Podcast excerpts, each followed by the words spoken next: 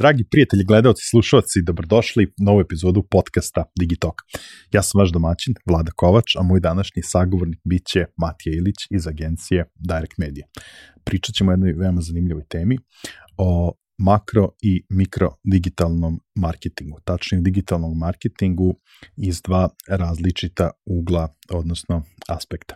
Pre nego što krenemo e, sa današnjim razgovorom, ja bih želeo sa vama da, da podelim par nekih važnih stvari. Najvažnija stvar u ovom trenutku za nas jeste svakako Digitalk konferencija koja će se održati od 27. do 30. oktobra u Nišu.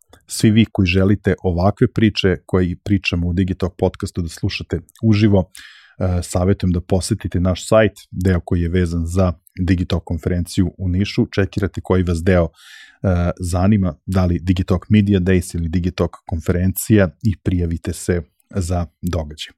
Naravno, e, obzirom da nas čeka vrlo dinamičan period kada je Digitalk u pitanju, ja, vas, ja vam savjetujem da nas zapratite na društvenim mrežama, tu ćemo svakako sve informacije prvo objavljivati. Dostupni smo za vas i putem maila, budite slobodni da pišete sa idejama, predlozima i kritikama, pišite na info.digitalk.rs, ja vrlo brzo odgovaram na, na sva vaša e, pitanja. Najvažnija stvar je svakako da se pretplatite na naš YouTube kanal i kliknete na ono zvonce koje se nalazi pored dugmeta subscribe kako biste dobili notifikaciju kada izađe svaka nova epizoda. Nama zaista puno znači kako bismo znali koliko je velika Digitalk e, zajednica. Naravno sve ovo ne bi bilo moguće da nije bilo kompanija koje su prepoznale vrednost u onome što radimo i red da im i zahvalimo na početku svake epizode. Danas se gotovo svaka poslovna sredina može osnažiti novim tehnologijama. Ključno je naći pouzdanog partnera koji će biti podrška pri procesu transformacije poslovanja. Moja preporuka je naš partner i pokrovitelj MTS koji iz godine u godinu pomera granice i pravi lider u segmentu digitalizacije. Veliku zahvalnost naravno dugujemo i našim partnerskim kompanijama OTP banci, Mastercardu i Idea online prodavnici. Pominjem ideju, ne zaboravite na promo kod Digitalk 500 koji vam daje mogućnost da ostvarite 500 dinara popusta prilikom kupovine u Idea online prodavnici.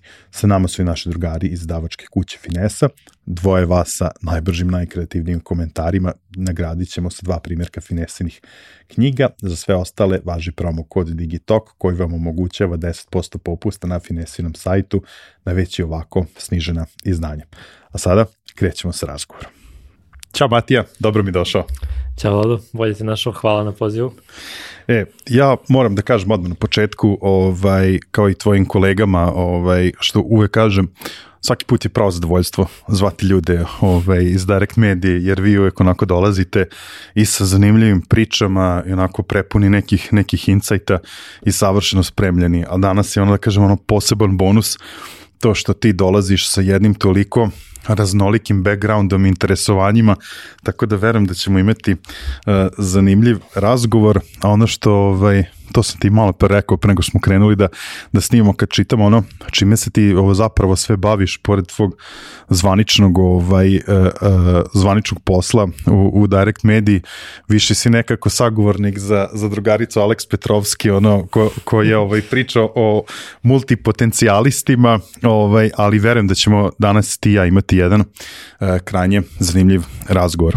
Ajde za početak ja da ovaj da te da te predstavim pa ću dati tebi reč Ako ne mogu baš da budem toliko sažet, jer kao što sam rekao, onako mnogo, mnogo zanimljivih stvari spada pod ovaj, opus tvojih interesovanja.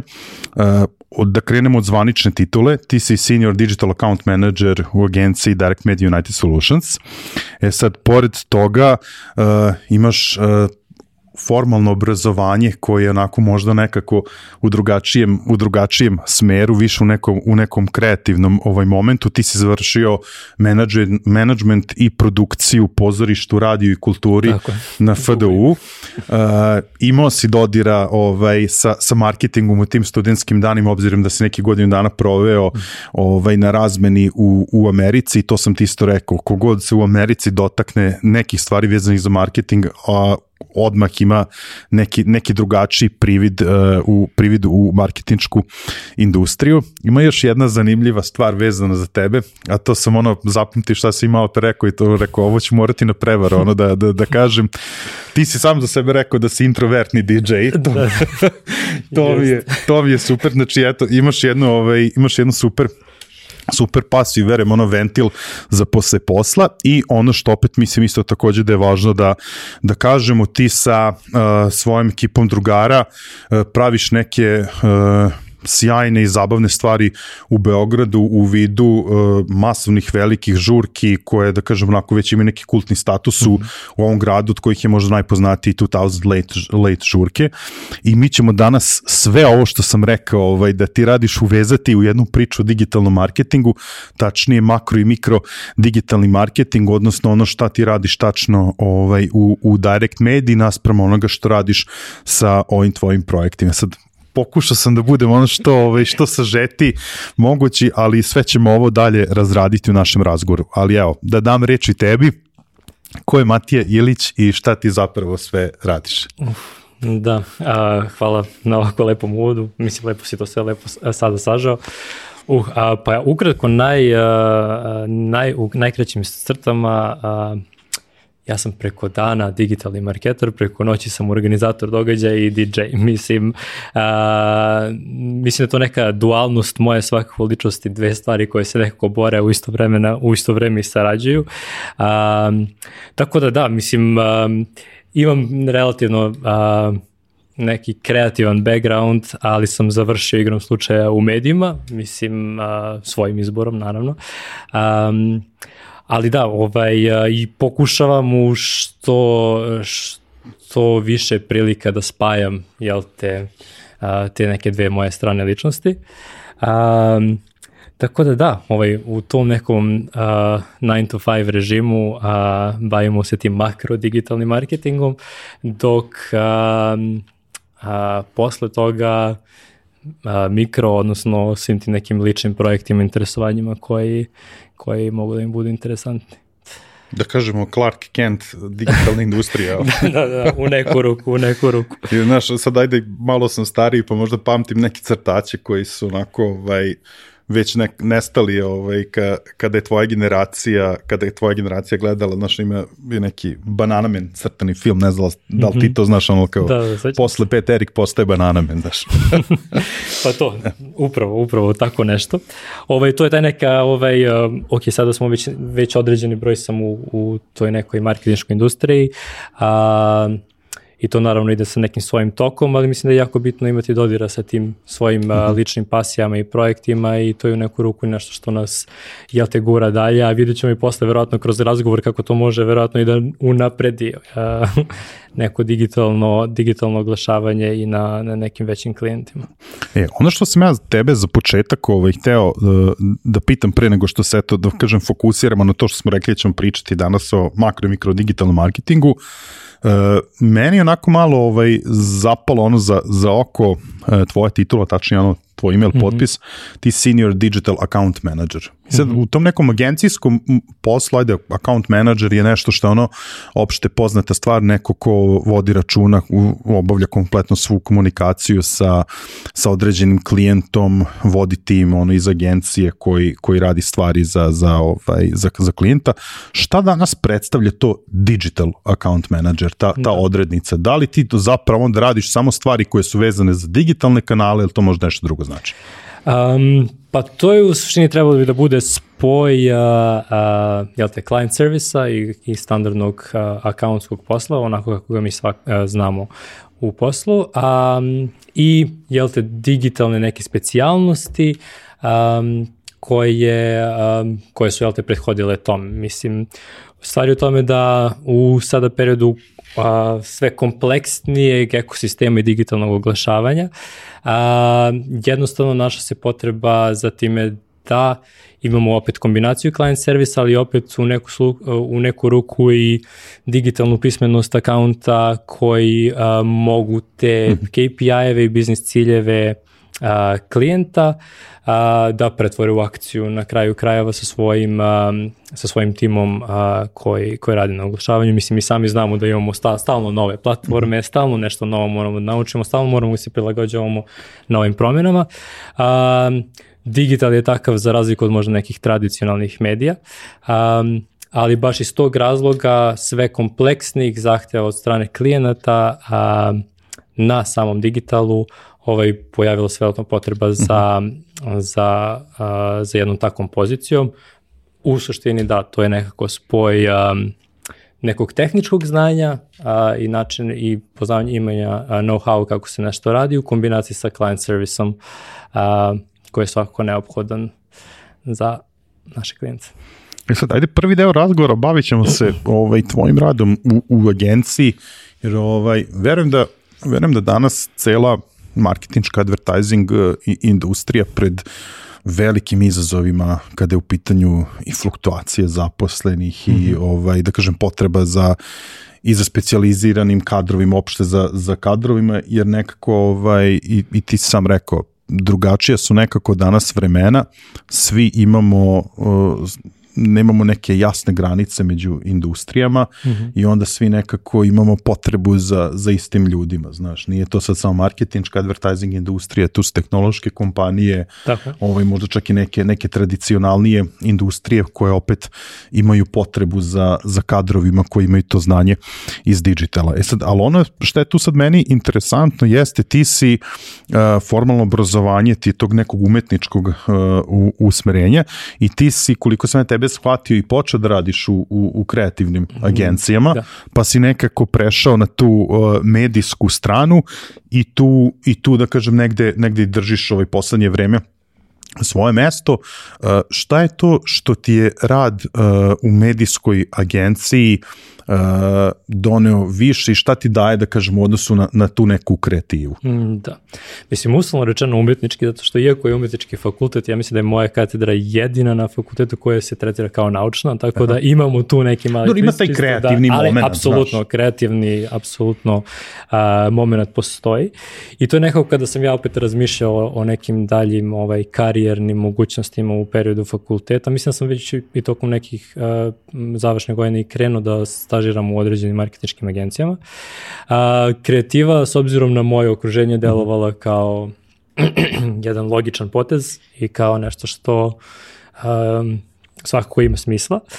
Um, I uh, zapravo sam dobio priliku da radim u jednoj uh, kreativnoj agenciji um, vremenom nakon završetka fakulteta. Ali ovaj, um, mislim tu se ovaj desila stvar da sam ja shvatio da ja zapravo možda i ne želim da radim u kreativi, mm -hmm. odnosno a, u makar u ovom nekom obliku a, a, u, kome, u kome se ona radi u marketičkim agencijama kod nas. A, nisam, hm, hm, ne znam, ono što je meni glavna stvar, ovaj, a, š, a, mislim, glavna a, stvar koja mi nije odgovarala u radu sa kreativnim agencijama, a, to jest a, u kreativnoj agenciji jeste ta mm, su taj subjektivni subjektivizam koji mhm. možda može a, da se javi u određenim situacijama. A, takođe, rad u kreativi ovaj, a, podrazumeva i rad sa mnogo kreativnih ljudi ovaj, koji umeju ponekada da budu a, i malo teški za rad. Ja, sad A, pričamo da, o egu i sujeti u industriji, jel tako? E, pa, mislim, uslovno rečeno, ali mislim to je stvar za svakog kreativca tako je, tako bilo je. gde.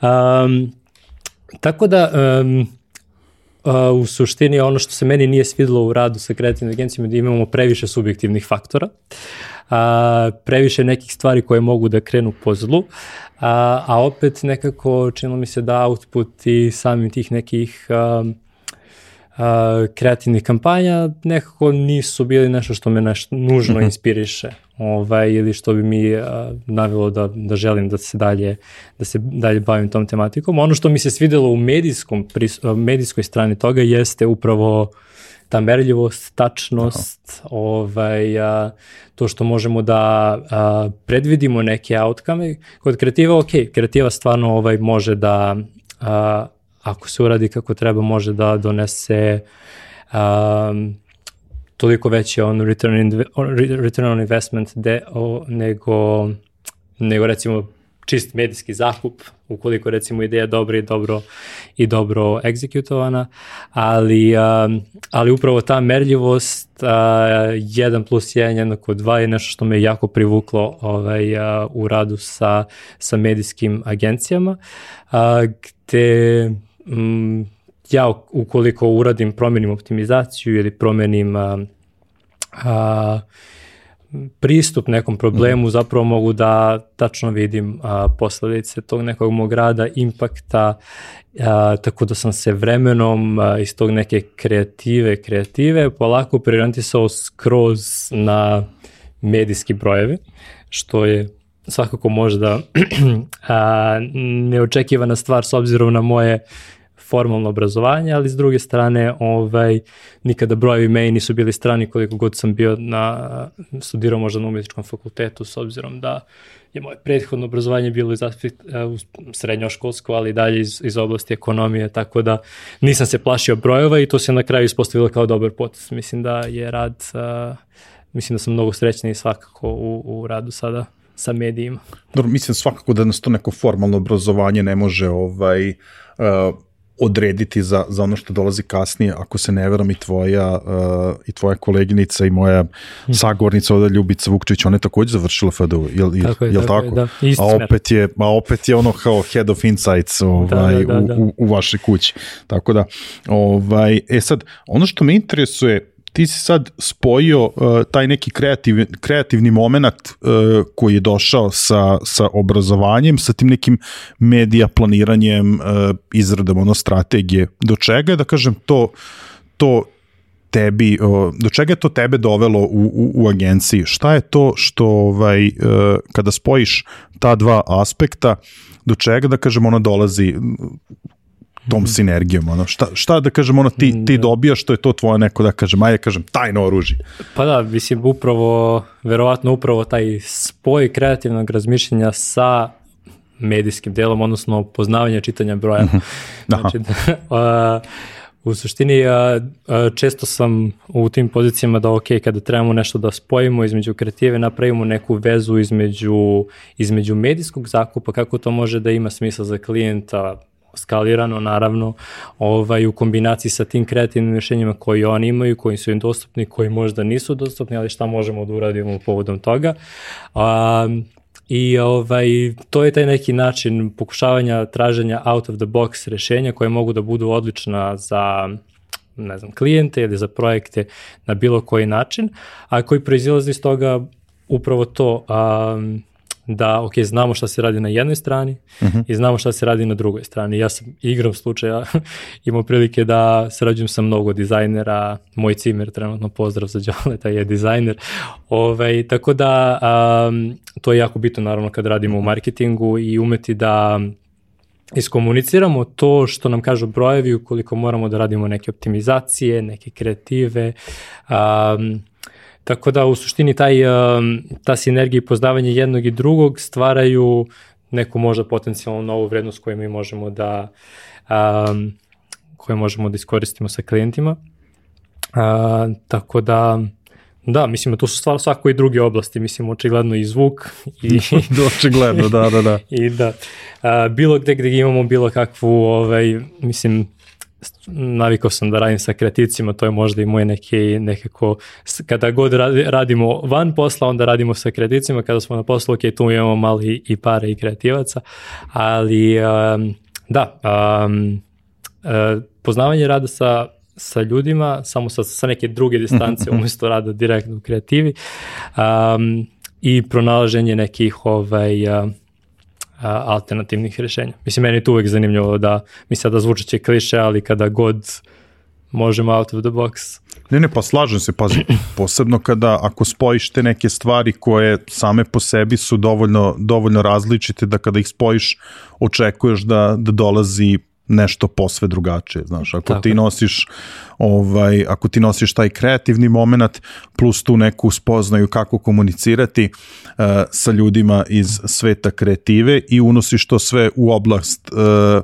u oblast digitala gde je, kako si sam rekao, sve prilično egz, egzaktno, Tako ovaj, verujem ono da, da taj output uh, može vrlo često biti Tako je. ovaj out of the box neko, neko rešenje. Tako je, tako je. Mislim, upravo nek, samo čitanje neke stva- stvari jednostavne kao što su analitike, mislim, gde mi umemo često da potrošimo mnogo vremena na kreaciju nekog storija koji mi mislimo da će super ovaj Instagram storija, da će super predstaviti našu poruku i sve to što smo mi htjeli da kažemo, ali mi zapravo ključnu poruku stavljamo na kraju samog Aha. storija, što znači da ako samo pogledamo analitiku vidimo da je prosječno gledanje Instagram storija oko jedne sekunde, tako da mi moramo, da bismo uopšte bilo kakav ovaj, a, re, bilo šta ostvarili sa našim a, jel te, medijskim zakupom, moramo da imamo na prvom u prvom trenutku kreativu na umu a, i da zapravo, na primjer, taj ceo prvi korak, cijelu tu poruku kažemo odmah na početku i to sve te neke male stvari koje tvikovanje možemo doći do, do nekog najboljeg rješenja za nas i za klijente i Dakle, korisnike.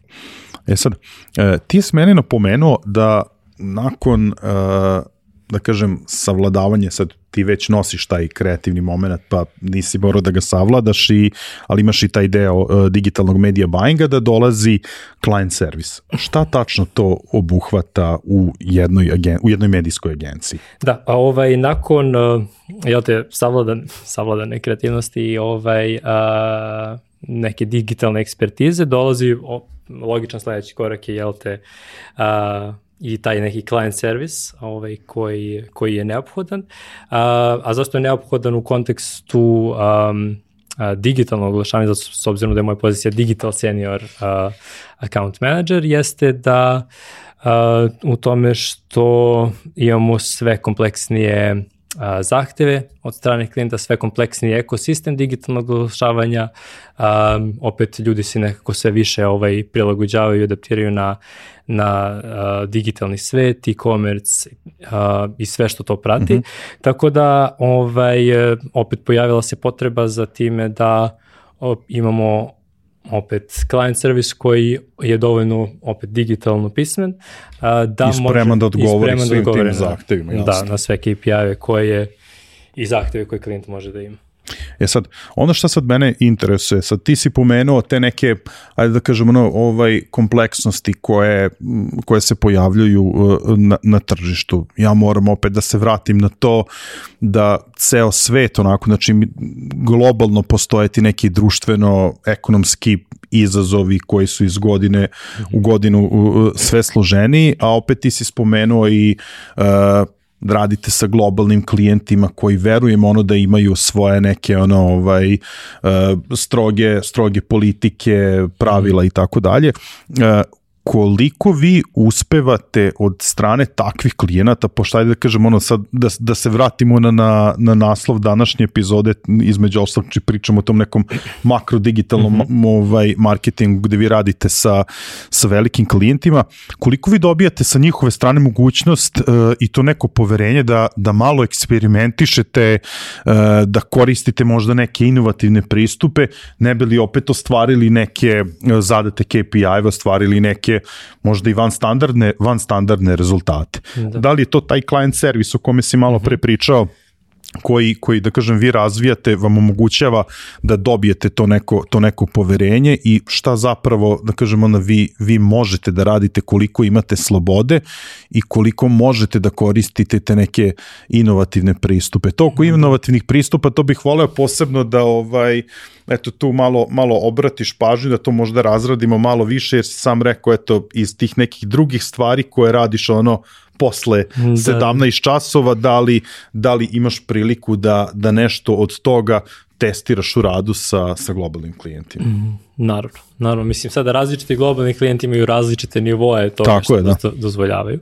Um, imam sreće da ovi koji, sa, sa kojima trenutno sarađujemo uspevamo da, da, da pomerimo mm -hmm. neke granice onoga što bih ja karakterisao kao, kao nešto što, uh, što može da bude dobro. Mislim, A, naš svakako ono što ja uvek polazim a, kao polaznu tačku je da mi stvarno imamo zajednički cilj, mislim, a ukoliko je to, jel te, biznis cilj klijenta da, da ostvari određene biznis rezultate, mislim da nama je da probamo da to učinimo šta god je nama u moći ovaj, a, da dođemo do toga. E sad, a, mislim, globalni klijenti jesu malo ovaj, up, m, uptight kada, mislim, naravno ako pričamo o izboru nekih kanala mm -hmm. i mhm. ovaj, KPI-eva koje uspostavljamo, ali ono što sam ja nekako naučio kroz godine a, rada a, u agenciji, da stvarno ništa nije a, fiksno i, i i onako što bi rekli set in stone, a, već a, da ukoliko umemo i ukoliko pokažemo klijentu da zapravo ta neka inovacija, neki tweak koji radimo zapravo a, može da benefituje njihovom, a, a, njihovim poslovnim ciljevima, a, onda se tu nekako situacija malo menja. A, tako da a, stvarno imao sam prilike do sada da, da ovaj, ok, dobio, uh, ok, kucamo na neka vrata, mhm. dobijemo ne, ali onda kažemo, ok, slušajte, ali ukoliko a, možemo samo da, možemo čak i da koristimo neke toolove koje imate na raspolaganju, čisto kako bih smo vam demonstrirali da recimo ovaj drugačiji neki pristup može, a, može odgovoriti na vaše potrebe i a, I da, srećom do sada uglavnom je, uglavnom je bilo uspeha u, u, u toj temi, znači i čak i globalni klijenti a, a, su spremni da saslušaju koliko je naravno ideja dobra. I izađu iz tog nekog konvencionalnog a, a, pristupa kome do tada možda pripadaju zato što svi samo, svi samo i samo da nekako ako su um, što imamo nekako veće budžete, imamo i nekako i striktne, uh, i striktni u kontrolu toga,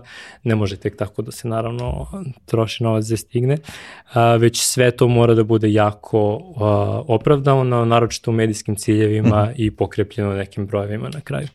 E sad pomenuo si ovaj veće budžete. Sad mene sad interesuje da li su veći budžeti ti koji možda omogućavaju taj neki dodatni prostor uslovno rečeno za, uh mhm. -huh. za igru, za testiranje ili se to neko poverenje koje dobijete od tog uh, globalnog uh, uh, klijenta, kako da kažem, zasniva na tom nekom odnosu koji se gradi između agencije i klijenta. Mm -hmm. Da li da kažem da tog nekog odnosa koji može da bude i na tom nekom ličnom nivou u -hmm. smislu da neko ko je na strani globalnog brenda s kim ti komuniciraš, neko ko ovaj, želi da eksperimentiše i želi da proba nešto inovativno -hmm. i na tebi koji da, ka, da kažem imaš toliko, toliko si samuveren, e ljudi, ja zaista mislim da će, da će ovo da radi. Znaš, mm -hmm. ono mhm. kao, da li, da li je taj budžet nešto što prevagne ili taj međusobni, međusobni odnos koji se, koji se gradi?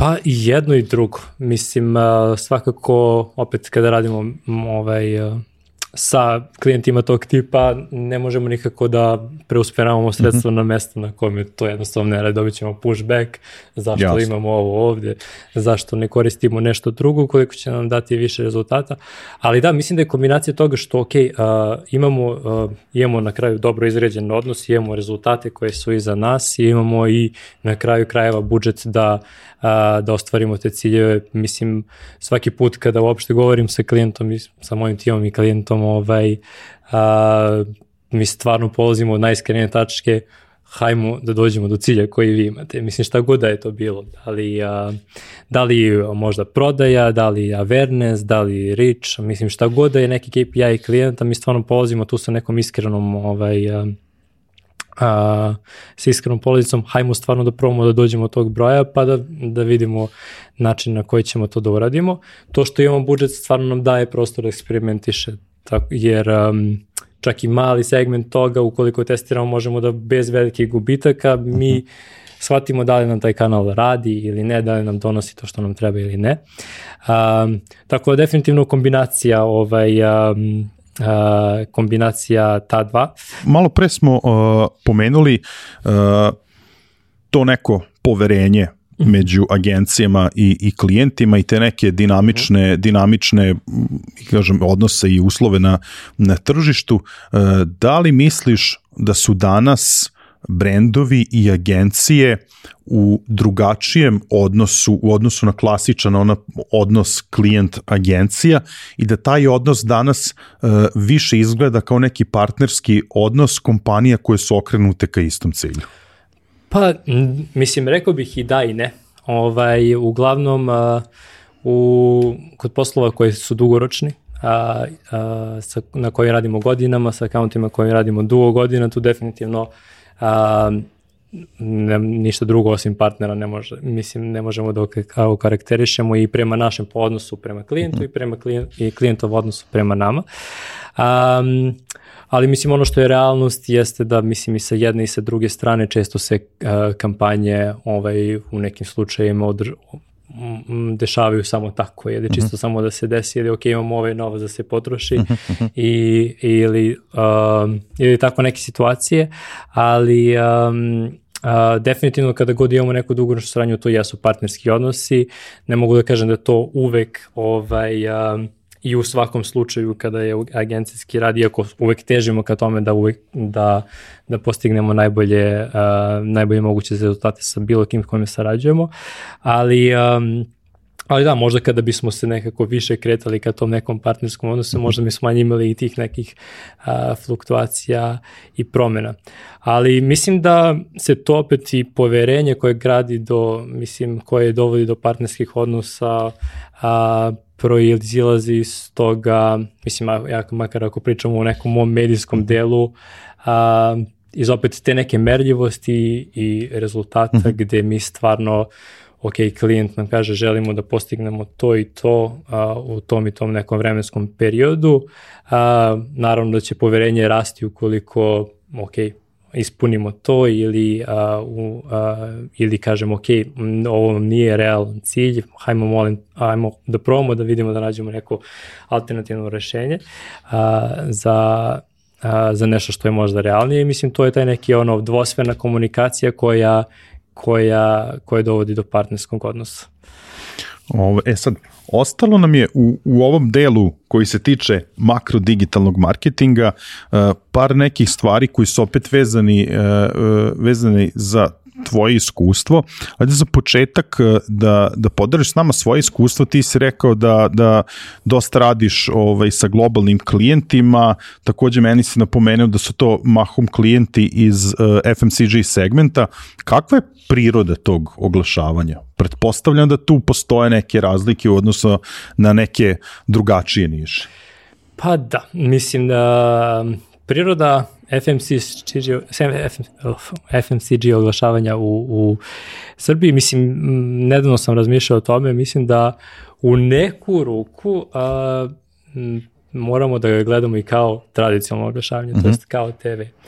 A, zašto? Zato što FMCG proizvodi, a, ok, nalaze se na digitalu i reklamiraju se na digitalu, ali ono što je a, priroda tih proizvoda je da se oni ne kupuju često na digitalu, to jest online.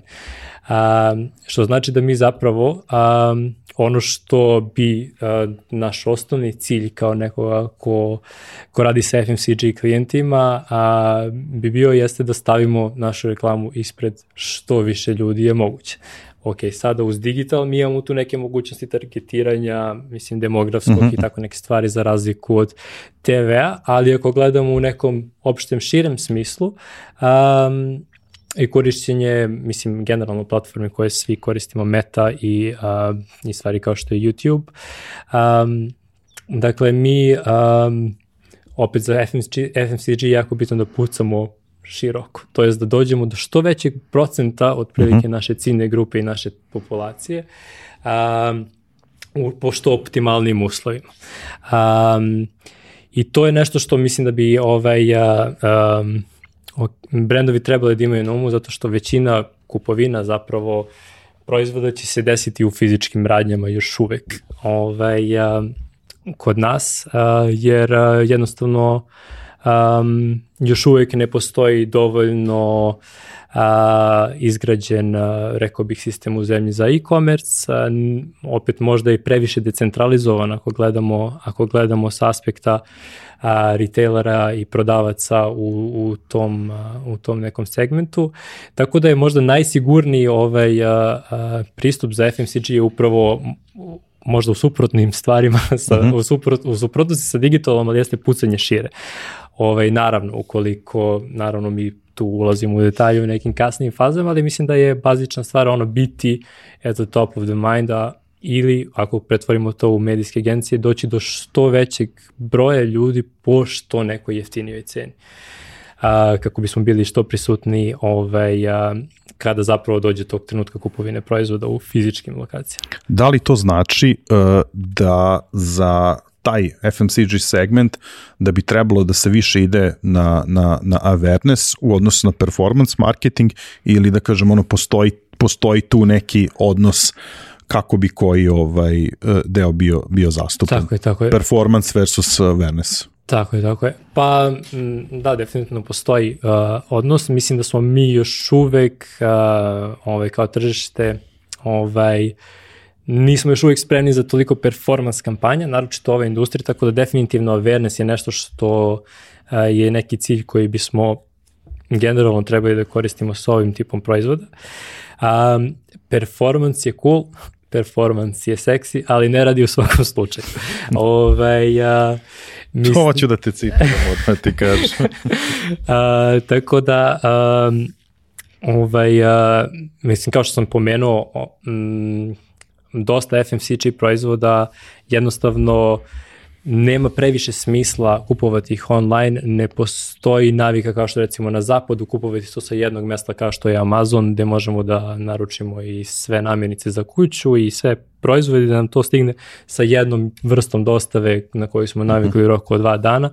A, naše tržište je još uvijek mlado za to, možda će doći trenutak um, a, kada će to možda više postati praksa, naročito u, i u segment, naročito u mestima izvan izvan Beograda, pošto u Beogradu do, do nekle taj neki delivery dostava um, uh, funkcionišu. Um, ali da, mislim da smo sada u generalnom procesu ovaj, uh, razvijanja tog nekog digitalnog komerca u Srbiji.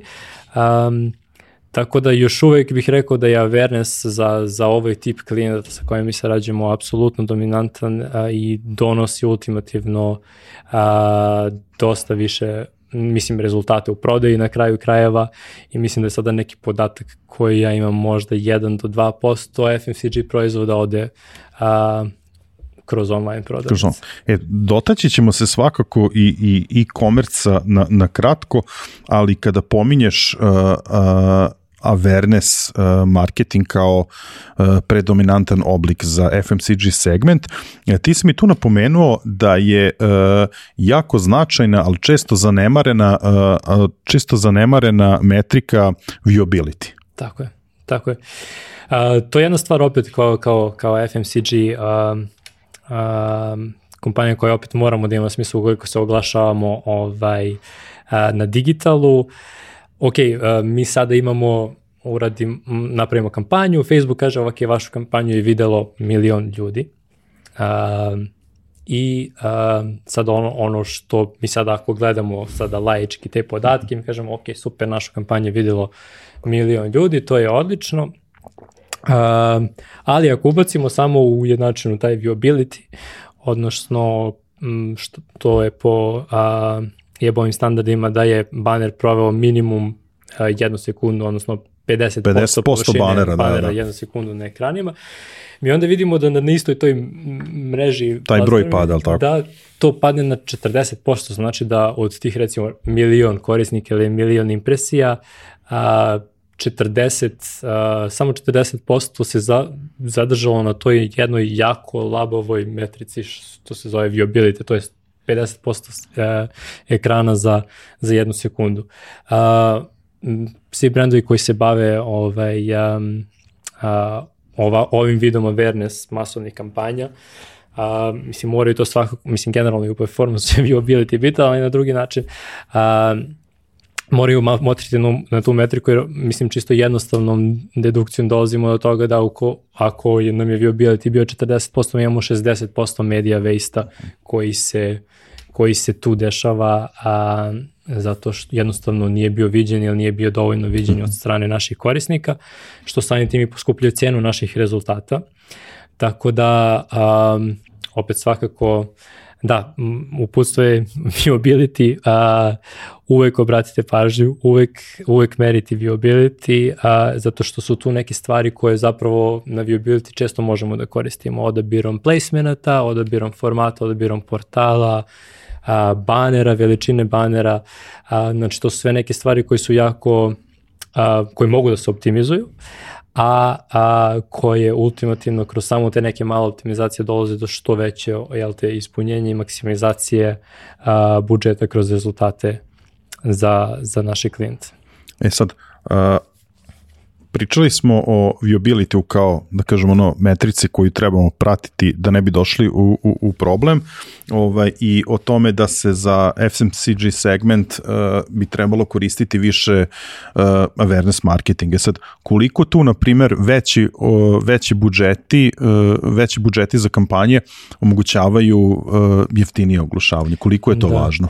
Da, pa ovaj, um, to je sada neka observacija ovaj, um, a, koja proizilazi iz više faktora. Jedan od tih faktora je da smo mi jedno relativno malo tržište, mm -hmm. a, jedna zemlja sa ne toliko mnogo stanovnika, što znači da a, s obzirom da imamo dosta korisnika interneta, a, relativno je lako doći do, do, do, doći do tih ljudi.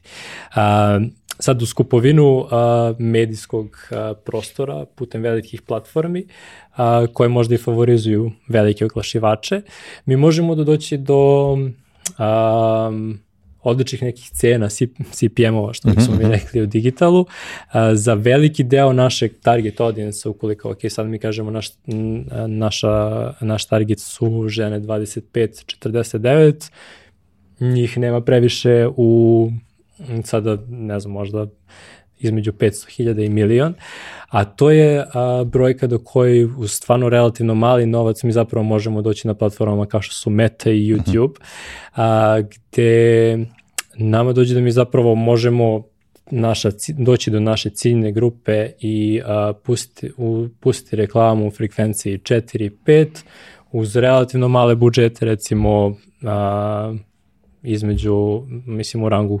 nekoliko hiljada eura, a, gde opet ako poredimo to sa tradicionalnim medijima i znamo koliko TV oglašavanje košta, a, mi stvarno vidimo da možemo doći do, do stvarno velikog broja ljudi, a, potrudi, se, potrudi se da, da budemo top of the mind a, i a, kroz stvarno relativno, a, relativno a, male iznose. Naravno, ukoliko smo mali oglašivači, opet i, i budžeti koji su samo segmenting kampanje od, od 1000-2000 eura zvuče ovaj, a, a, jeste mnogo za svaki mali da, biznis da, iskoristiti da, da, da. neku malu kampanju na neku kampanji a, toliki novac. Tako da kada izvučemo ovaj, um, a, sve nekako awareness, oglašavanje, opet uz korišćenje pravih platformi i pravog pristupa, a, nekako a, ispadne jeftinije jer mi stvarno dođemo do a, jako velikog broja ljudi a, po relativno fiksnim ili nekim malim cenama. Šta nam to daje kao mogućnost jeste da možda kroz dalje faze kampanje ovaj dalje rafinišemo kroz funnel tu našu a, tu našu a, tu našu publiku. Ali uh, da, mislim ukoliko uh, ukoliko imamo uopšte taj neki starting, uh, starting budžet i, i mogućnost da, da koristimo taj uh, uh, recimo rich uh, buying zakup, um, onda zapravo naši, mi dolazimo do ogromnog broja ljudi po stvarno mhm. relativno niskim cenama. Jasno, jasno. Što opet ako poredimo sa TV-om je ume da bude nekoliko, nekoliko puta više, jeftinije. Ja se nadam da 2022. ne morate klijentima, da kažem više, da, da, ne, ne da objašnjam. Ne mora, e, dobro. dobro. Čisto samo plastično da, da objasnimo. e, dobro, dobro, dobro. E, malo pre si pomenuo a, taj neki mali procenat koliko se FMCG proizvoda uh, plasira, proda preko digitalnih kanala. Ovaj, pomenuo si i e-commerce. E sad, uh, koliko po tvojim, da kažem, ono, u, uvidima tvojih kolega koliko je E, koliko je naše tržište bilo spremno ili nespremno na, na taj neki, ti si to meni ovaj, u, u, u pripremi razgovor nazvu e-commerce push, ono, mm -hmm. sve što je neko, mislim, i dan danas se počeo od 2020. kako smo ušli ovaj, u tu, uh, ajde kažem, ono, priču oko pandemije, sve se nadam da će se desiti epizoda, da ne pomenjem da ne da. pomenem COVID i pandemiju, ali definitivno, eto, od te godine pričamo o e-commerce-u, kako on eksplodira u Srbiji, uh, po tvom iskustvu, tvojih kolega i, i, i radu sa, sa, sa klijentima, koliko smo mi bili ili koliko smo spremni za, za tako nešto?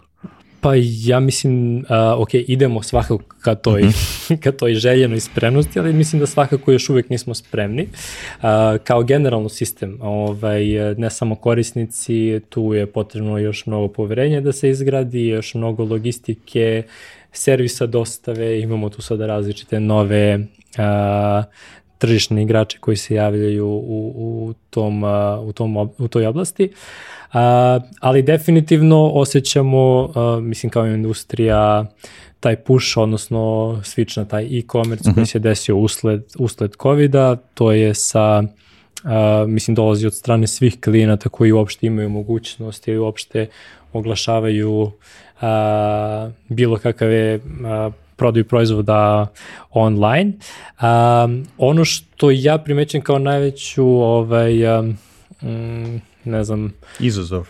Pa, da, izazov uh, jeste da um, plaći se da ljudi još uvek, možda ne, uh, makar ljudi u Srbiji još uvek um, nemaju toliko navike kupovine stvari online kao što imaju na zapadu. Uh, A, samim tim a, onda imamo neslaganje između toga ukoliko od strane klijenata dođe puša, ok, mi hoćemo da potrošimo toliko i toliko mm -hmm. novca na, a, na e-commerce odnosno recimo nekom performance marketingu mm -hmm. i onda kada a, mi izvučemo, podvučemo crtu i vidimo da je ROAS nikakav.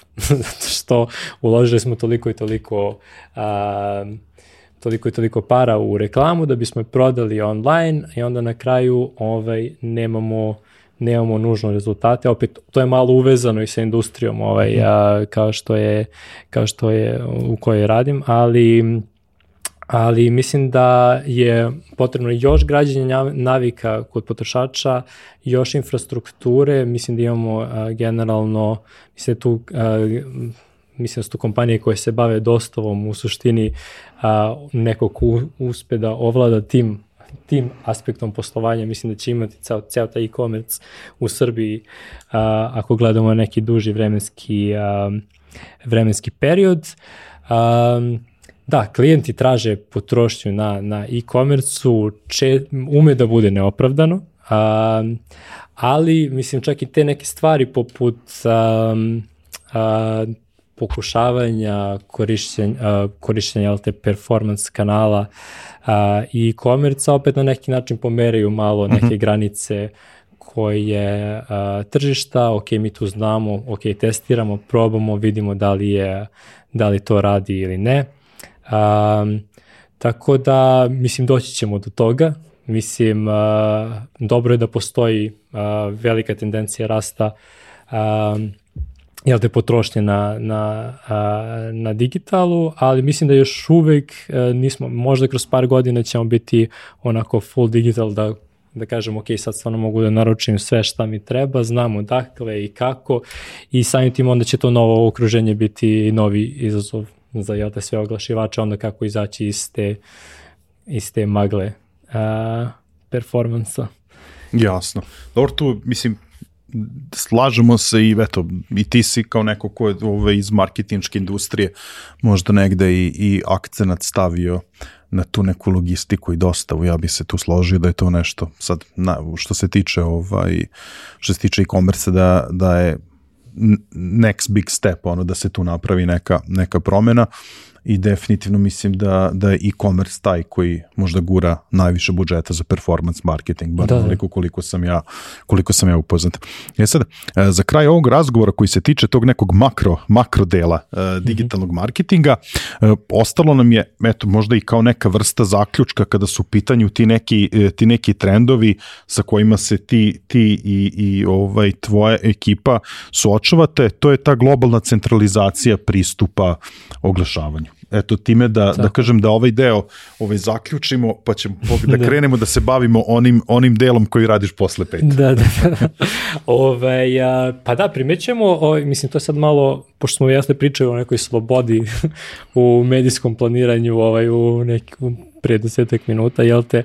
E sada, mislim, opet imamo taj opet push od strane centrale i globalnih klijenata da nekako unifikuju što je više moguće taj pristup. Naravno, ne, nije moguće u, u kompletnoj meri, ali ovaj, imamo tu neku centralizaciju. A, imamo opet s druge strane stvarno imamo i platforme koje jesu globalne, koje mm -hmm. su zastupljene kod nas kao što su meta platforme a, i YouTube kao najdominantnije. Znači imamo mm, alate i, uh, i, i resurse da to sprovodimo. Um, ali možda sad u, u kontekstu ono što primećujem jeste i um, um, nekako smanjivanje broja touch pointa u kojima se, u mhm, kojima mhm. se javljamo. Ono što je svakako nešto što je ostavilo mi utisak na mene jeste trend gašenja možda lokalnih uh, stranica, lokalnih sajtova i fokusiranje samo na, na, na globalne ovaj, kao, glavne, kao glavne kanale. Sad to ima neke dobre strane, ima i neke, mislim, dobre sigurno u, u aspektu kosta, ali loše, loše strane u aspektu toga gde se e, gubi možda taj neki, a, neka direktna komunikacija sa sa brendom koji se nalazi u, u, na lokalnim u tržištima. Da, da, na lokalnim tržištima koja može se razlikovati uh, jako puno od zemlje do zemlje. Mislim, uh, u nekim zemljama brand, brand stvarno može biti uh, prepoznat kao um, nekako je dugo tu stabilnost, kvalitet, mm -hmm. dok u nekim drugim zemljama recimo isti taj brand reprezentuje neke skroz druge vrednosti. Mislim da je tu taj neki lokalni aspekt, a, najviše u smislu kontenta, um, nekako bio nek, dobra stvar, a, ali dobro, opet imamo tu neku globalizaciju, imamo a, skraćivanje troškova usled potencijalnih, mislim, ne znam sad da li smo zvanično u recesiji a, ili nismo. Tako da, ok, taj, taj pristup ima smisla, ok, ima i svoje a, svoje mane, ali na nama je kao agencijama da im predstavimo prirode lokalnog a, prirodi prilike lokalnog tržišta, objasniti im a, zašto to možda ne bi radilo kod nas, šta bi to mhm. moglo a, da koristi za nas ukoliko neke stvari zadržimo. A, tako da, a, da, dešava se centralizacija, ali opet a, a, to je nešto protiv čega ne možemo se borimo, možemo da probamo da izvučemo a, i za nas i za klijente uh -huh. ovaj, a, tu što je više moguće um, kroz, uh, kroz neki personalizovani lični uh, pristup u okviru njihovih dozvoljenih stvari. Ako sam te dobro razumel, onda uh, sa tom centralizacijom nekako, nekako kao da dolazi do veće odgovornosti na vama kao, kao, kao agenciji. Uh, Ako ste jest. vi tu da spona, da komunicirate, da komunicirate klijentu, brendu, kakvo je zapravo to lokalno pa da. tržište. Da, to je naša stvarno, mislim, nekako mislim da je to uvek, uvek naša odgovornost mm -hmm. da komuniciramo kako je tržište, ali nekako sa isključivanjem uglavnom tih nekih mm, content uh, related stvari, nekako je opet sada veća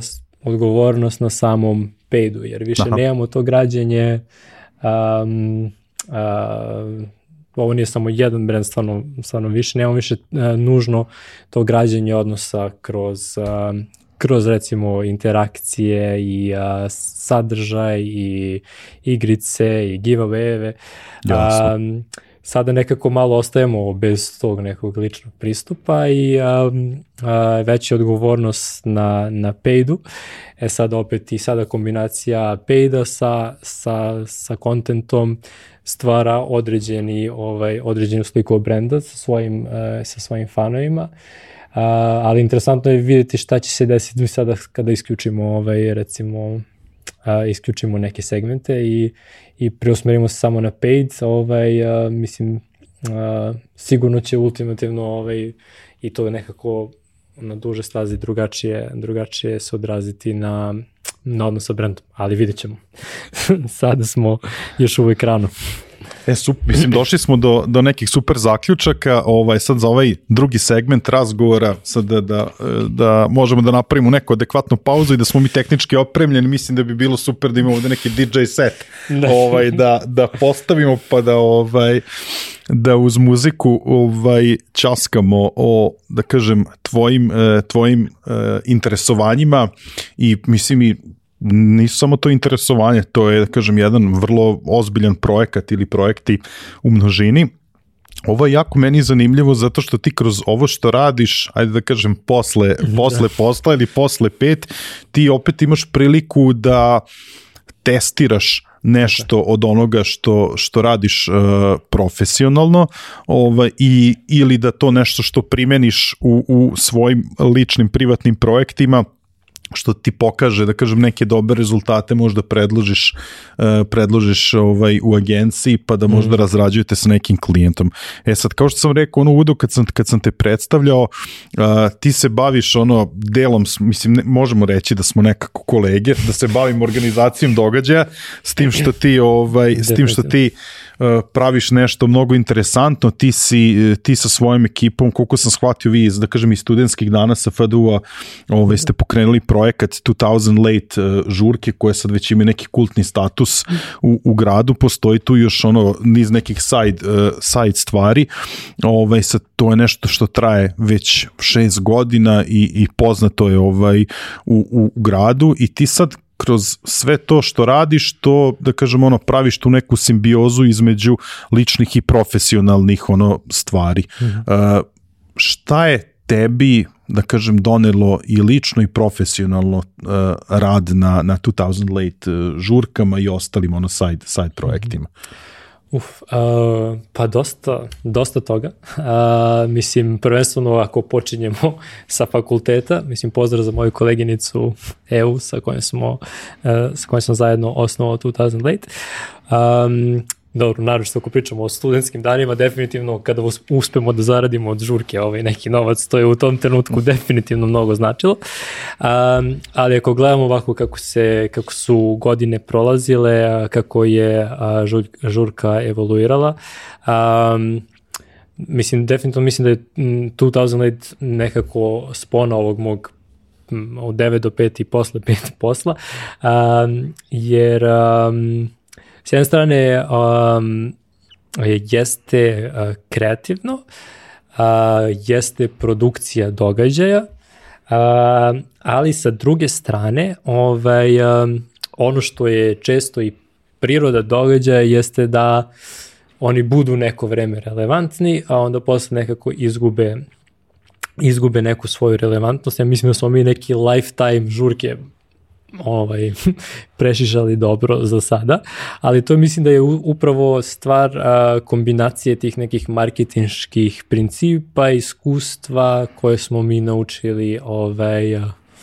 tokom tokom godina, a, koje mi stvarno trudimo se da koristimo i ja stvarno kada govorim o Tazletu, to je moj playground, kada vidim da postoji neka nova ovaj mogućnost, novi format, a, nešto što možemo da probamo, odmah to probam na, na, na, na mojim na mom projektu on mm -hmm. konkretno i tu se sve testira i često bude ono kao ok, ovo sam probao, ovo znam da radi, ajde vidimo sad da uradimo to i, mm -hmm. za, i, za, i za klijenta.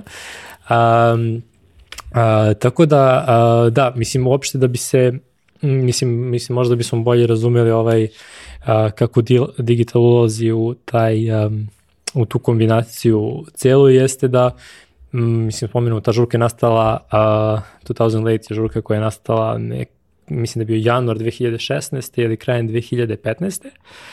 i mislim, cijela suština događaja jeste nostalgična muzika. Mi smo jedni od prvih koji smo pošli sa, sa nostalgijom ovaj, kao osjećanjem i vrednošću brenda.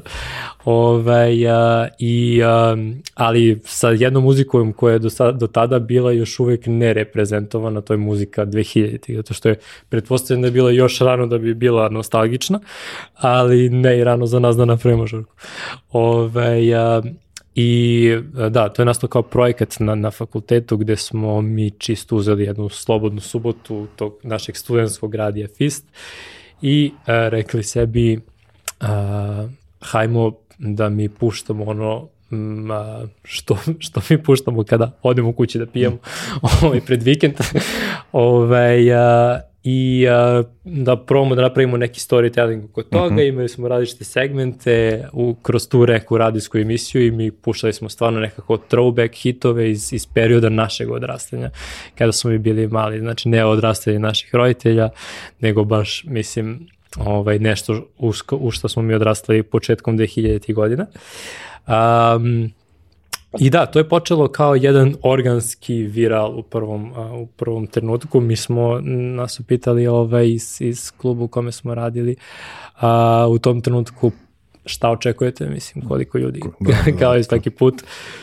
Ono što mi rekli, pa mi očekujemo da uđu naši drugari, pretpostavljamo 50 ljudi, ovaj, neće to biti verovatno ništa više mislim iskreno i sa tim bismo bili mm. zadovoljni.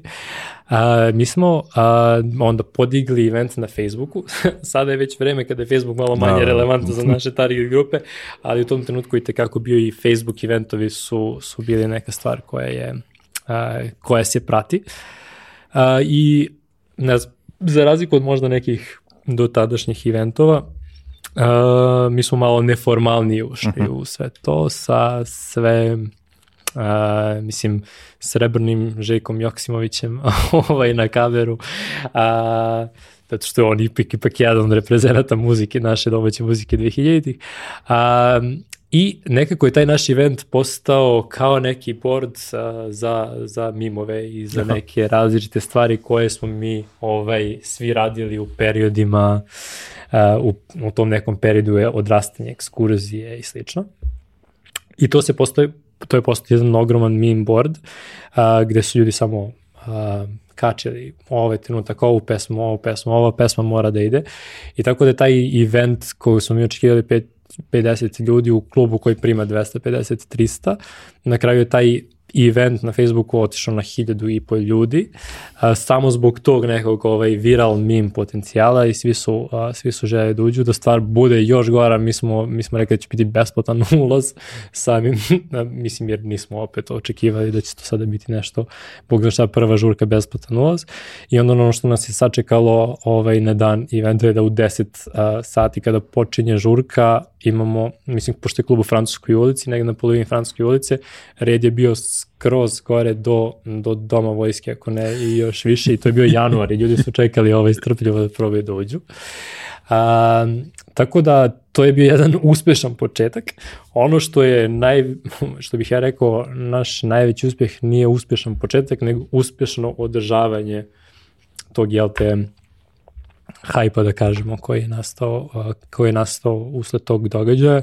Iskreno kad smo mi pričali sa ljudima, ja sam očekivao da će to trajati dve, tri žurke, jer mislim kao kao većina. Da, da. Mislim, mislim ipak je ovo Beograd gde se to, stvarno dosta toga dešava. Jeste, jeste. Mislim, ba nije zbog toga, nego jednostavno nekako priroda događaja jeste da puštamo nostalgičnu muziku i tih hitove, neke nostalgične iz, iz, iz, iz tog nekog perioda, ali ukoliko a, pustimo više puta, pretpostavljam da ume da bude repetitivno ljudima. Da, da, da. Ovaj, I samim tim ja sad kao nekog i sa DJ uh, um, nekomercijalnog tipa, meni je bilo malo u tom trenutku čudno zašto bi ljudi konstantno dolazili na, na malte na istu žurku, mislim, uvijek mi trudimo se da promenimo, ali opet imamo taj neki, neki ovaj um, glavni um, glavne set, pesme da, koje, da, moraju, da, koje moraju da inače si ljudi bune što neće. E da, ali upravo to održavanje, ovaj, na kraju nije bilo te žurke prošle šest godina, ja mislim ne znam više koliko žur, žurki je prošlo, ovaj, uspeli smo da održimo taj, taj ovaj, hype oko događaja, A, I ono što je možda tu ključ ovaj, a, bio jeste upravo taj nekako scarcity koji imamo. Uh -huh.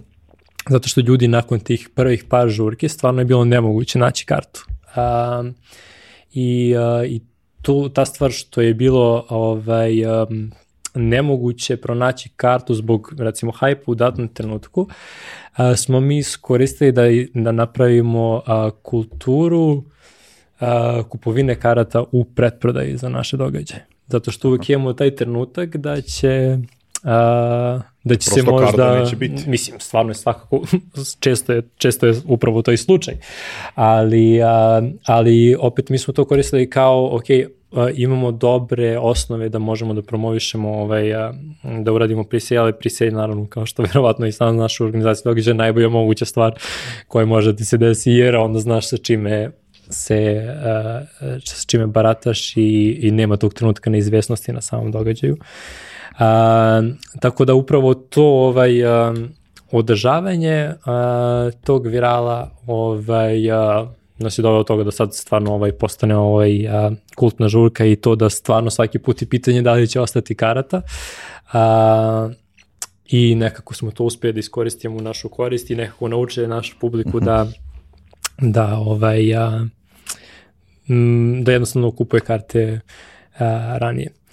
A, e sad um, sad ne, kada, ako pričamo ovaj, a, direktno o digitalnom marketingu. Ono što je sada razlika ovde u odnosu na na, na, na poslove koje radimo sa, sa klijentima i u agenciji jeste što za razliku od uh, samo jednog aspekta kome mm -hmm. ja imao ovaj, pristup uh, u medijskoj agenciji, to je medijima i medijskim zakupom, ovde imamo moguć, uh, ovde imamo ovaj hands-on na svim tim stvarima, kao što je content, kao što je community management, kao što je na kraju krajeva i paid. Mm -hmm. um, I sad samo kombinacija ovaj, uh, kombinacija opet svih tih stvari ovaj na kraju gradi nekako brand koji ljudi uh, ljudi prepoznaju i um, i vole na kraju krajeva.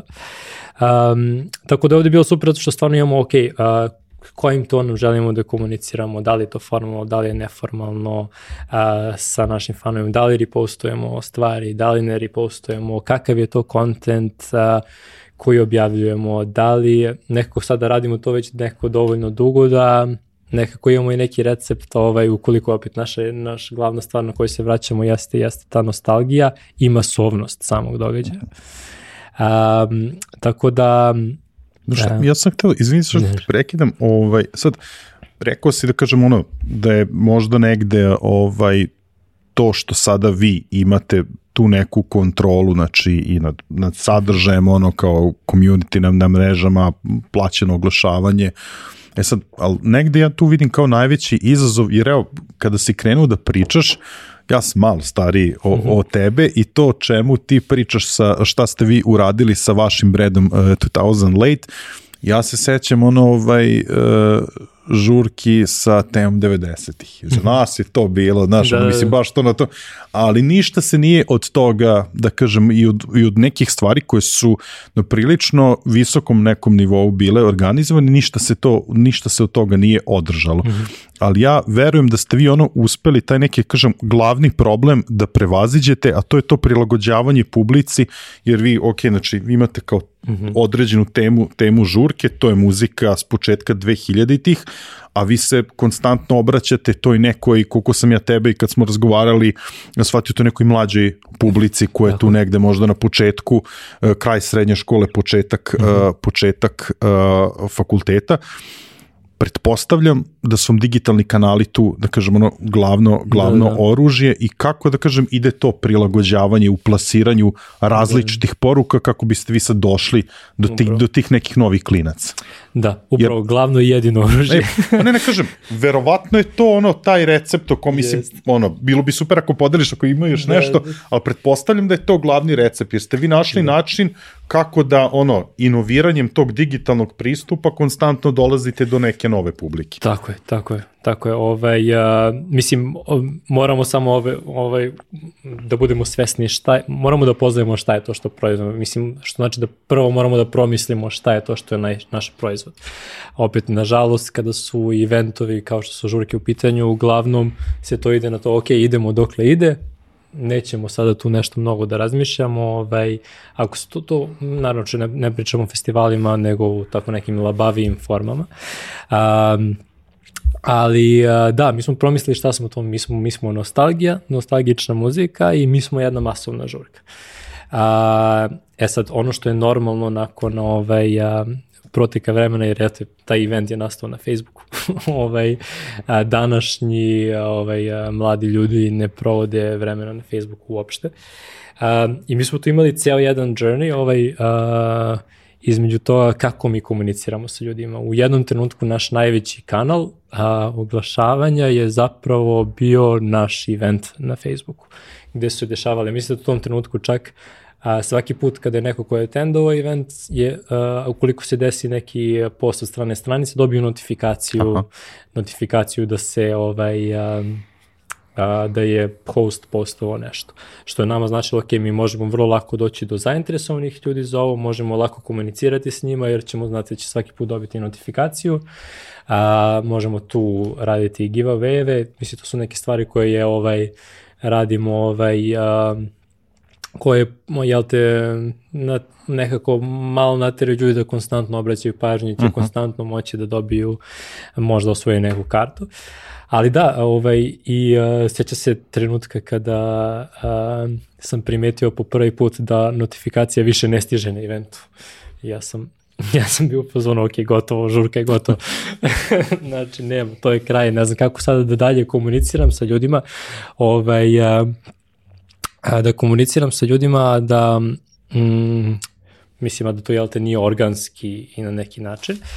A, ono što je sreće kod tih eventova jeste da ovaj, a, i oni kao i mnogi stvari na, na, na digitalnim platformama prikupljaju neke podatke.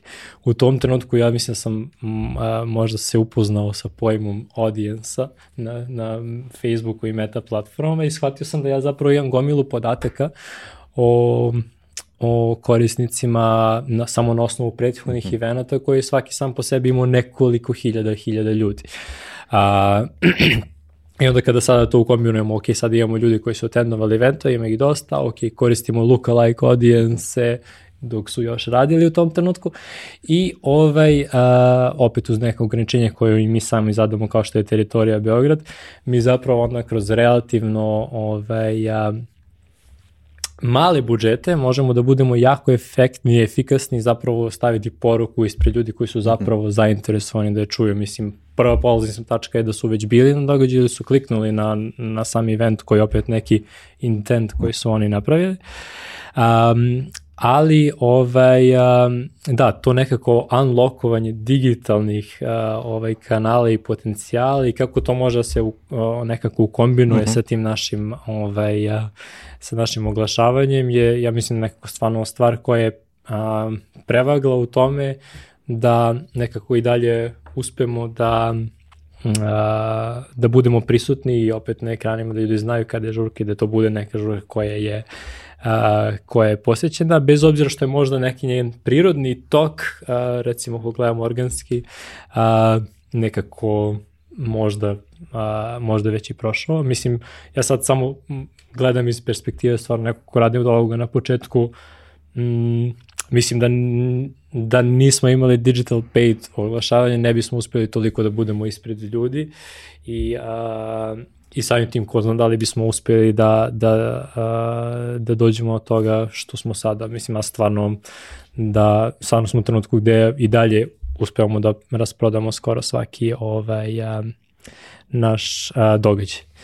Ja mislim, izvini samo ovaj, da jednu stvar vrlo bitno nismo, nismo rekli i naglasili, jer ja mislim da je to ono, da kažem, krucijalno, uh, pošto ti si na početku ispričao kako je to izgledalo, ne znam, mm -hmm. očekivali ste 50, klub da, ima 250, danas 2000 late žurke posti ono kao po 5000 ljudi, znači to je da, ono da, da. nešto baš veliko ono, ovaj, jest, e sad, a pošto si rekao danas ovaj, ti klinci od 19, 20, 21, 2, 3 godine ne provode vreme na Facebooku, a mi, stariji, ovaj, koji provodimo vreme neko na Facebooku, mislim da svaki ono kao notifikaciju za neki event totalno, da, totalno ignoriš. ignorišem. Da li vam se komunikacija pomerila ovaj, na, na, na Instagram i, i možda, možda čak i na TikTok? Da, da, da, apsolutno imamo Instagram hmm. i, i, i TikTok nalog. A, mislim, de, definitivno ono što je sad stvar opet što nam daje digitalno oglašavanje opet na tim hiljadama ljudi sa koji na kraju i, uzmu, i dođu na događaj, a, opet dobijamo a, podatke ko, ko su naši korisnici. Mm -hmm. Mislim, samo prostim čitanjem podataka ko su naši korisnici mi možemo da donesemo zaključke i vidimo da li će nama taj neki kanal biti efektan ili ne. A ono što je, mislim, sada realnost je da je Facebook kanal ok i dalje tu podignemo event, ali a, a, ono što je, na primjer, sada te brojke ranije, kada je to bio primarni kanal a, komunikacije, su, ne znam, eventovi su imali po 5000, 3, 4, 5000 attendinga, ali sada a, nekako smo shiftovali našu komunikaciju sa, sa publikom i mi dalje imamo sold out uh, a i dalje, a Facebook eventovi su sada na 200-300 ljudi. Tako da oni definitivno više, makar iz ovoj mislim, parti industrije nisu relevantan pokazatelj uh mhm. -huh. interesovanja za, za event, ali da, pre nekoliko godina smo stvarno primetili da je većina našeg uh, naše ciljne grupe i korens, kao i mi sami na kraju krajeva je na Instagramu i prebacili smo i prebacili smo komunikaciju tamo. Um, ono što je dobra stvar kod Instagrama, a što nije kod TikToka koji takođe imamo, ja na Instagramu imamo plaćeno oglašavanje, mm. mislim, a, koje nam vrlo lako ovaj, stvarno daje mogućnost da sta, stavimo poruku ispred nas, mislim i dan danas je to platforma koja se koristi. Kod TikToka je malo teže jer moramo da se bavimo kontentom, jeste kao što znamo e, paid oglašavanje još uvijek uh, nije dostupno u Srbiji, ali i to um, može imati smisla ukoliko se ukombinuje sa um, sa samim samom žurkom, samim uh mhm. -huh. ljudima koji dolaze na žurku, ukoliko pravimo neki user uh, generated content, da, da, da. naročito na TikToku gde, gde ovaj, napravimo neki mali incentiv koji može da bude interesantan uh, korisnicima i uh, u suštini ja mislim da posljednji put kada sam m, gledao hashtag 2008, mislim da je bilo preko milion pregleda a, organski a, skroz i to i to je u mahom bio user generated content, imamo i mi naše neke stvari, ali da, da, da, da. servisno, ok, ovde možete da kupite karte, evo kako izgleda o, a ovako je bilo na žurci, nemamo sam i tu neko redovno postovanje, uh mhm. -huh. ali možda je baš taj ovaj um,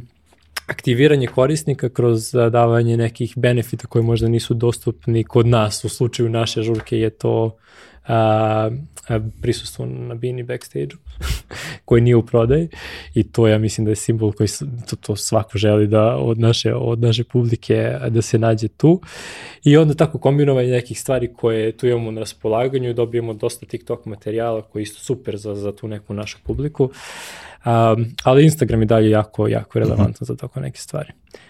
Tako pa da. sad si meni dao gomilo nekih ideja. Mislim, ajde, nismo u party industriji, ali smo ono u industriji, u event industriji, tako da definitivno to neko, te, to neko prilagođavanje, ovaj, ima sad još jedna stvar, ali ajde, mm -hmm. ti, si, ti si dosta mlađi od mene, pošto mi otprilike gađamo negde, uh, negde sličnu ciljnu grupu mm -hmm. što se tiče što se tiče godina, možda koji godinu starije, meni je uvek bitno da, da u našem timu da se nalazi neko ko je mlađi od nas, ko možda no. može da nam da neki, neki uvid koji mi ne vidimo, da kažemo ono na, na prvi pogled. Apsolutno. Jer, jer to ono, ako ne razumemo ko je naša publika, to, to onda baš, baš veliki problem pravi. Da, da, čak smo se i mi unutar organizacije podmladili sa Gen Z-om, ja e, sam millennials. Da. tako da, da, ali... Uh, ja se smatram millennials, tako da ono... Pa, veliki je to range, da. ali, uh, ali da, definitivno uh, neophodan je taj uvid uh, k, sa tim nekim mlađim uh, očima, naročito ako hoćemo da ako hoćemo da dođemo njih, moramo da ih razumemo, da vidimo kako se ponaša, šta su to njihove stvari koje su interesantne. Ja se osjećam da ispadam iz, iz tokova polako, ali sigurno. Um, ali da, mislim, uh, naš zapravo baš social media manager, pozdrav za ognjen ovog puta, je ovaj, uh, je Gen Z reprezent. Ovaj. A, pa super, dobro. Znači i vi, i vi slično razmišljate. Pa moram. E sad, ako su ljudi mislili da ne možemo da, da zašarenimo ove epizodu sa tematikama od, od globalnih klijenata u agenciji uh, preko uh, digitalnog oglašavanja žurki u Beogradu, uh, sad ćemo na kraju da spomenemo nešto što mislim da čak nisam ni uvodu napomenuo, kada su tvoje interesovanja i obrazovanje u pitanju, ti se nalaziš trenutno na, kako sam shvatio, na, na uh, online studijama vezanim za blockchain tehnologiju tako je, tako z, ovaj, na, na nekom španskom univerzitetu, ispravi me. Da, da. Zigorec institut i univerzitet u Barceloni. O, I sad je to meni skroz, skroz fascinantno, znači onako da imaš uh, dosta različitih interesovanja, znači pored mm -hmm. toga što si, ajde da kažem, pasioniran u onime što, što, što radiš profesionalno od 9 do 5 u, u, u agenciji, do toga što radiš sa projektom 2000 uh, Late, Uh, otkud interesovanje za blockchain i ono što eto što bih voleo ovaj za kraj da imamo nešto što onako ovaj nismo stvarno se do, do sada bavili o, ovom tematikom mene interesuje tvoje neko lično mišljenje uh, potencijal uh, primjene blockchain tehnologije u advertising industriji. Ono, da, mm -hmm. da li taj potencijal ono postoji i u čemu se on ogleda? Eto, čisto možda da napravimo ovaj, kao uvod za, za neku narednu epizodu. Mm, naravno, naravno. Ovaj, pa sad postoji uh, više poten, različitih aspekta gde brendovi, uh, sad ne nužno u advertisingu, ali, uh, ali mogu da interaktuju sa Web3 tehnologijom ili, ili, ili blockchainom. Um, ono što je, uh, mislim da je još uvek, bez obzira što je to sada tehnologija koja zvanično postoji, blockchain, mislim od 2008. od, od nastanka Bitcoina, da je to još uvek tehnologija koja je u razvitku i u jako ranim svojim fazama postojanja. Samim tim neke konkretne i praktične a, primere sa proizvodom mislim da ćemo tek videti u, u narednim godinama. E sad ono što je um, jedan od glavnih benefita uh, blockchaina kao, uh, kao izuma jeste to poverenje koje stvara, odnosno a, isključuje da mi moramo da verujemo nekom posredniku a, između dve strane a, da je neka informacija tačna, recimo da ja imam toliko i toliko para na računu. Već putem peer-to-peer -peer tehnologije mi zapravo ovaj, a, a, sam, sam jel te, blockchain sistem a, može da verifikuje a, validnost, ove, e, validnost informacija i samim tim a, da znamo da su definitivno te informacije tačne, poverljive i poverljive, transparentne, tra, tačne i transparentne. E sad, um, ono što je primjena već nekoliko godina, do duše nisam siguran da li, da li još uvek imamo ovaj, zapravo neki uh, konkretan use case, ali definitivno oblast u kojoj bi moglo da, da pomogne taj, uh, to poverenje, to je i taj programatic mhm. environment, uh, gde stvarno imamo uh, nebrojano mnogo posrednika, fijeva, uh, preprodavaca, ad froda, uh, invalidnog on, invalid traffic koji može da se dešava. Znači tu ima toliko, je, je jedan veliki, kompleksni uh mhm. -huh. i decentralizovan sistem a, da se mnoge informacije tu izgube u u prevodu, odnosno, ali ono što je još bitnije je da se mnogo medijskih investicija mhm. izgubi uh -huh. u fijevima. Mislim, postoji čak i uh, neka procena da između 40 i 60 posto samo u cijelom tom procesu programatika um, zapravo ode publisherima, a, izvinjavam se, obrnuto, 40-60% ode na različite fijeve, mm -hmm. intermedijere a, i, i troškove i da zapravo ovaj, sada cijena koju mi platimo koja završi kod publishera je nekih je ono što ostane od toga. E sad možda bi blockchain i primjena na medijsko oglašavanje, ukoliko bismo imali um, a, provajdera koji ume da i može da obuhvati velike količine podataka je da mi tačno znamo koliko smo ovaj, u kom trenutku potrošili novca, na, kod kog publishera, šta je bilo uh, ugovoreno, šta je deliverovano i ono što je najbitnije, ti podaci uh, se upisuju u gotovo realnom vremenu i jednom kada se upišu ne mogu nikako da se modifikuju. Mislim, to je jedna od karakteristika blockchaina.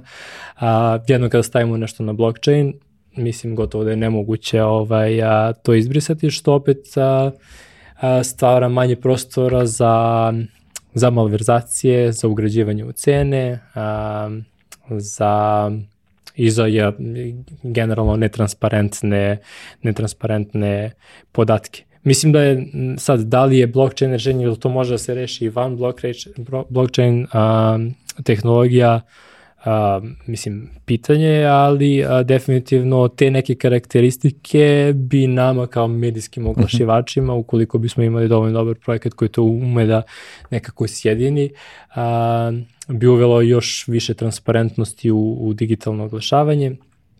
Iako deluje do sada, sada mi imamo sve informacije dostupne na, na kliku, mislim da nije baš tako, jer mislim da eto, na primjer, meta platforme ne prikazuju viewability kao, kao metriku, mislim, možda i postoji razlog za to.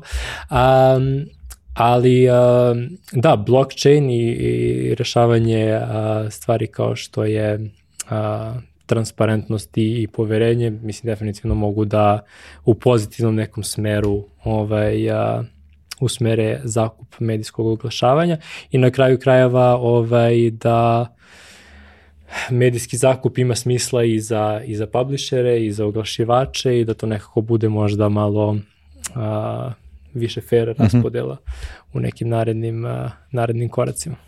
Ja, pazi, ovo sigurno si mi sada ovaj dao ideju za, za, još, jednu, za još jednu temu i za još jednu epizodu, tako da, ovaj, e, sad, mislim, došli smo do kraja razgovora i sad ja čak ne znam i da formulišem to neko ovaj, e, čuveno pitanje koje postavljam ljudima, ljudima na kraju, ti si ono pokazao da imaš ono dosta interesovanja koje su više ili manje vezana za, uh mhm.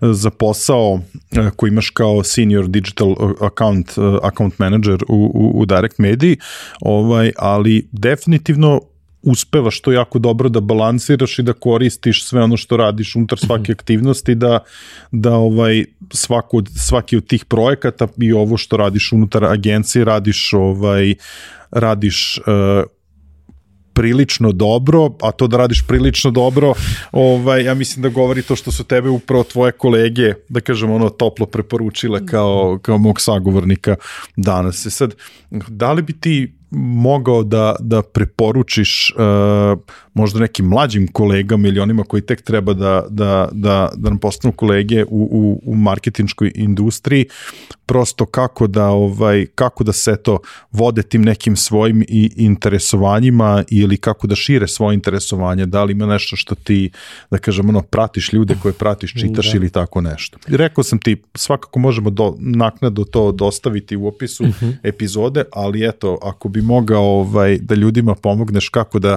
da kažem, svoje neka lična interesovanja uh, u kombinu zajedno sa poslom i da to sve nekako zajedno dovodi do nekih super rezultata, bilo bi super. Mm, da, ovaj, uh, pa sada ne znam da li je to ovaj eksterno in, in, inspirisano ili samo neka moja priroda, ovaj, to sam ja tebi malo pre ovaj, uh, rekao kada smo razgovarali, mislim da je jedan od mojih glavnih um, a, stvari koje me pokreće jeste dosada.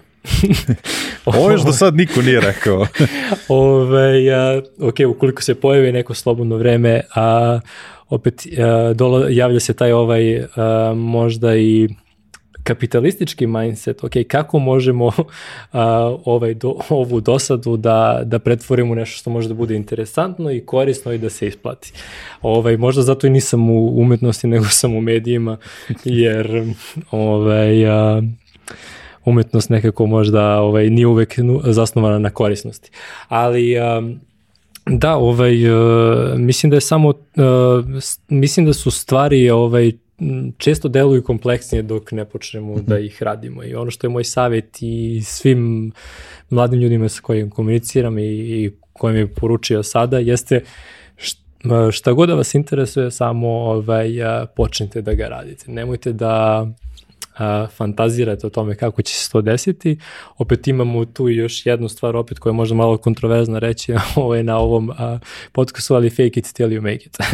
a, dakle, ako nešto želite, tako je bilo i meni sa žurkama i sa DJingom. Ovaj, a, O, naravno da u početku ne znamo baš kako to ide, izgubljeni smo skroz u svim tim stvarima, ali upravo rad na tome je najbolje iskustvo koje možemo da dobijemo. Znači, ok, krenemo i, i probamo, naravno ima projekata koji nisu uspjeli, ovaj, nekad jednostavno neće da uspe, ali a, a, samo probajte. Mislim, i stvar, stvari a, nekako, naročito moja generacija, mislim i ja često umem da nekako overtinkujem neke stvari, pravim bau kod njih, a, iako to možda nije, nije, nije, pravi, a, nije pravi način da pristupimo tim stvarima, ali a, da, ukoliko ovaj, a, samo počeo da radi, onda opet, opet moramo i to nekako nije samo stvar uraditi, nego održiti, mm -hmm. da se to nekako i održi, onda nekako pokušati promišljeno ovaj, da se vodimo kroz taj naš hobi ili zanimanje ili šta god da je u pitanju. A, mora malo samo da se uključi mozak i bude u fazonu, ok, šta je ova situacija, šta nam daje, koje su nam mogućnosti, um, ali opet na kraju krajeva najbitnija stvar a, samo početi i onda ćemo jel te ući u taj svet i, i onda opet ne znamo gde to može sve da odvede. Mislim, ja stvarno i kad je bio 2008 nisam ni, ni mogu da očekujem da ću u jednom trenutku uh, nastupiti, mislim da je najveća žurka bila 8.500 ljudi, tako da to mi je bilo na kraju ovaj, moje mašte, ali upravo to što nismo, eh, nismo se plašali da napravimo taj neki prvi korak, koliko god makar banalna žurka u radio emisiji bila, nikad ne znamo gde to može da nas odvede. Tako da. Sjajno. Mislim, super mi je poruka, pogotovo i ovo sa, sa, sa dosadom. Znaš kako, da. kad drugačije postaviš stvari, onda ovaj, i dopreš do nekih, do nekih ljudi koji možda malo drugačije razmišljaju. Uh, Matija, ja sam ti neizmerno uh, zahvalan za ovaj pre svega zanimljiv razgovor koji smo hvala, vodili. Hvala tebi na pozivu. Uh, mi se suštinski bavimo biznisom, ali smo uspeli danas da priču o digitalnom marketingu, ovaj, ispričamo iz raznih uglova koji su, koji su da kažem, neki ono i strogo poslovni, iz nekih ono, ovaj, uh, da kažem, makro, makro da. uglova, ali spustili smo i na neki opet uh, mikro ugao i, i tako da verujem da, da će nas i jedan i drugi segment razgovora da će, na, da će našoj publici da se, da se dopadne, a meni se i ovaj, da kažem, na kraju tvoj zaključak zaključak vezan za blockchain tehnologiju ovaj prilično svide, kažem ti dao mi ideju ba za bar još, uh, još jednu epizodu podcasta. Veliko hvala još jednom. Ništa, hvala tebi puno Vlado na pozivu. Dragi prijatelji, gledalci, slušalci, bila je ovo još jedna epizoda Digitalk podcasta. Verujem da ste uživali u mom razgovoru danas uh, sa Matijom. Na kraju, nemojte zaboraviti, ukoliko želite ovakve i slične priče da slušate uh, uživo, čekirajte naš sajt sekciju uh, konferencije. Uh, krajem oktobra sprema se četvorodnevni spektakl u Nišu, najme od 27. do 30. oktobra Digitalk tim se seli u Niš gde pravimo našu drugu veliku konferenciju ove godine. E, naravno, moramo i da pomenemo sve one kompanije koje su prepoznale vrednost u onome što radimo, te bih ovom prilikom i zahvalio e, MTS-u koji je pokrovitelj podcasta e, Digitalk ove godine, zatim našim partnerskim kompanijama OTP banci, Mastercardu i Ideja online prodavnici. Pominjemo ideju, ne zaboravite na promo kod Digitalk 500 koji vam daje mogućnost da ostvarite 500 dinara popusta u idejnoj online prodavnici. Tu su naravno i naši drugari iz davačke kuće Finesa, pa ćemo dvoje vas koji budete najbrži sa komentarima nagraditi sa dva primjerka knjiga e, Finesinih izdanja. Za sve ostale važi promo kod Digitalk koji vam na Finesinom sajtu omogućava 10% popusta na već onako snižena izdanja. E, pišite nam, uh, pišite na info.digitalk.rs koliko imate bilo kakvih ideja, predloga, sugestija naravno kritika. Pratite nas na društvenim mrežama, kao što sam pomenuo, čeka nas prilično uh, aktivan period kada su dešavanja vezan za Digitalk uh, u pitanju. Na mrežama smo negde najaktuelniji i naravno ne zaboravite da se pretplatite na naš YouTube kanal, kliknite i na zvonce koje se nalazi pored dugmeta subscribe kako biste dobili notifikaciju kada izađe svaka nova epizoda. Do naredne nedelje, ja vas pozdravljam. Ćao!